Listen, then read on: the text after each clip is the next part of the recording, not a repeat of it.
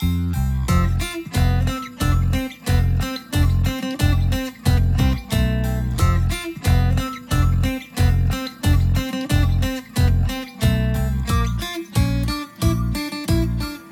んにちは山本です。少し難しい本がある生活ラジオ。この番組は哲学書や草書などに興味ある方が私も読んでみようかなと思うきっかけを提供する番組です。それでは254回目です。よろしくお願いします。本日は価値の基準っていうのをねちょっと考えてみたいなと思います。僕らは日常当たり前に価値の判断基準っていうのを持ってるはずなんです。一番分かりやすいのは値段。何か物の値段ありますよね。うんスーパーでもコンビニでも百貨店でもねどこでもいいですけど今日は牛乳が198円で売ってるいつもは220円で売ってる牛乳が安いお買い得だわと思うのもいつもは220円っていうか基準があるから198円が安いと感じるわけですよね。またもちろん逆もあって高い牛乳ありますよね。うーんいくらだろうまあ500円ぐらいの牛乳も中にはありますよね。そういうのはやっぱり高いと思うわけですよね。いやいやいやいやつって。220円で買えるの倍以上するじゃないと。でまあ試しに買ってみてね。すごく美味しい。けど毎日毎日これを飲んでたらっていうふうにね 考えてしまうのが人の常まああのねいくらそれがお金があろうがなかろうがねまあないお金がね有り余るほどあるって人はねうん。そういった考えにならないのかもしれないですけど。まあ何にしようね。低いにしよう高いにしよう。どっかに基準があるから僕らは高いな安いなって感じて何かねこのものを買ったりとかするわけです。でまあこの基準っていうのはね別に価格だけじゃなくていろんなとこには言えると思うんですけどまあ分かりやすいから今日は価格にねフォーカスしてお伝えしたいんですけれどそのフォーカスするねうん理由っていうのはまあ分かりやすいっていうのが一番なんですけど分かりやすくて僕らの日常に染みついてるからこそすごくね僕はもったいない経験も多くしてるんじゃないかなっていうふうに思っちゃうんですね。例えば何でもいいです500円さっきの例で言うと500円の牛乳をやっぱり買って飲むって時には自分の中に勝手に200円220円の基準があるから500円ってもっとすごいその倍以上のなんか美味しいみたいなものがあるんじゃないかって漠然と期待したりするわけですよね。まあもちろんそのその商品だけに期待するものじゃないかもしれないそういう500円を買う自分にねあの内向きな視点っていうのはもちろんあるかとは思うんですけどまあちょっと分かりやすいんで外向きな視点だけでお伝えしますけどそうした時ねきっといろんなことを思うはずなんです。これは500円の価値はないなとかあこれは500円だったら安いじゃないかもっと次も飲んでみようとかねいろいろあるかと思うんです。まあ当たり前ですよね。そうするとねまあそれはそれであのそういうふうになるのは当然だっていうふうにみんな思うかもしれないんですけれど逆に僕は実は損してると思ってるんです。あの損してるっていうかもっと価格以外の世界がその500円の牛乳にはあるはずなんです。それをたった価格っていう視点だけで見てしまうとただ220円より価値があるかないかだけの基準だけで見てしまうっていうところが僕はもったいないなと思うんです。何を言いたいかっていうと、まあ、さっき内向きの視点って言いましたけどそういった内向きの視点すら見えなくなるんです。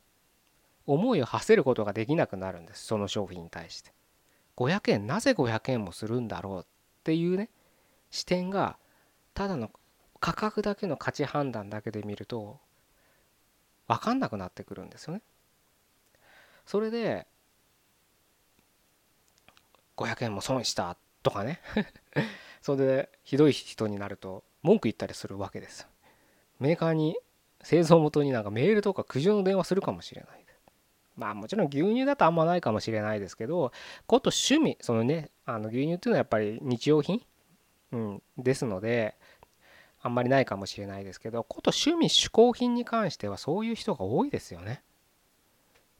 10万円も払ったのにとか100万円も払ったのに私は何も変わってないじゃないみたいな。これがほとんどの人なんです。まあ外から見てどう思います？それ。まあ騙して売ったとかね。騙したりされたらそれは起こるのは当然かもしれないですけど僕が言いたいのはそれを買ったのはあなたですよって話なんです価格の妥当性はあなたが勝手に決めてかあの勝手にね判断して購入したわけですそれなのにこれにはこんな価値はないって言って怒るんです。そうすると価格だけの価値基準でそのなんか趣味嗜好品何でもいいですよ本当に。服でも。レジャーでも旅行でも旅館でもセミナーでも教材でも何でもいいんです。100万円を勝手にあなたが持ち出しただけなんです。でその100万円っていうのをきっと多くの人は自分の月収で100万円を貯めるには3ヶ月以上働かなきゃいけないとかそういう勝手な自分勝手な価値判断でその商品を判断するんです。もうその時点でその商品を買う権利はなかったんですよね正直言えば。なぜならもしそれがクソ商材クソ商材だろうがクソなんだろうな洋服だろうが 超不良まあ不良品ってのはあの確かにねあの消費者を騙してるってことなんでダメですけれど仮にその同じ商品を買った人100万円のね何かしらの商品同じ商品を買った人はそんな風に思ってない人も大勢いるわけです。もしそんなね100万円の価値ね返せ返せっていう人ばっかだったらそれは売り手が悪いんです。でも100人買い手がいて1人か2人ぐらいまあもうちょっとかな10人ぐらい10人は多すぎかな、まあ、100人いたらまあ1人か2人ですよね。ぐらいだったら他の98人は100万円でも満足してるんです。むしろそこからもっと何かを得ようとするんです。もう価格にとらわれてないんですそういう時は。何でもいいです。それはもう100万円って何でもいいです。あなたの今頭の中にあるものを想像していただければいいんですけど。そういったね何かね見える世界を自分の中で一個の基準だけで見てしまうと閉じてしまうんです。でそれが癖になるとどんどんどんどんどんなに素晴らしいものだって価格で見て何も結局やらなくなってくるんです。もったいない今じゃないとか。だから世界旅行行きたいなって言っても行く人ほとんどいないですよね。あれは時間がないんじゃないんです。お金がもったいないと思ってる人がほとんどなんです。どっか行きたいなって。時間がないんじゃないんです。お金がもったいないんです。そういう人多いと思いますよ。本当に行きたかったら別に時間なんてすぐ作れますから。究極的に本当に行きたかったら会社とか辞めりゃいいんです。そんな簡単にって言いますけどそういうふうに思うからいけないんです。本当に行きたかったら会社辞めますから。本当に好きなアーティストのライブがあると。会社に行かなきゃいけない。であのそれは人としてな社会人としてどうとかそういう問題を解いてるんじゃないですよ。その本気度を解いてるんです。本当に行きたかったら役員会議やろうが何だろうが辞める。あの会社辞めてまで行く。そんなやつはもう会社来なくていいって言われたら、はい、じゃあ来なくていい、行かないです。ってやめちゃうんです。本気でね、まあそれがいいか悪いかの話をしてるんじゃないです。本気で行きたかったらって話をしてるので、ちょっとそこは誤解しないでほしいんです。別にそういう人を擁護してるわけじゃないですよ。うん。ただちょっと一例として挙げただけなので。なので、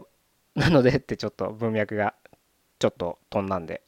また元に戻しますけど価値の一つの基準だけでしか僕らは結構ものを見てないってことをちょっと改めて認識してほしいなと思いますそうするそれをね認識しないと外の視点が見えてこないですから是非ねほとんど多くの人は価値というね価値というか価格っていうところにねごめんなさい価格ですね価格ってところにとらわれて世界を見てる人が多いかと思いますので是非そういったねあの視点に気づいていただければなと思って今日はこういう話をさせていただきました。じゃあ以上で終わりたいと思います。254回目でした。ここまでどうもありがとうございました。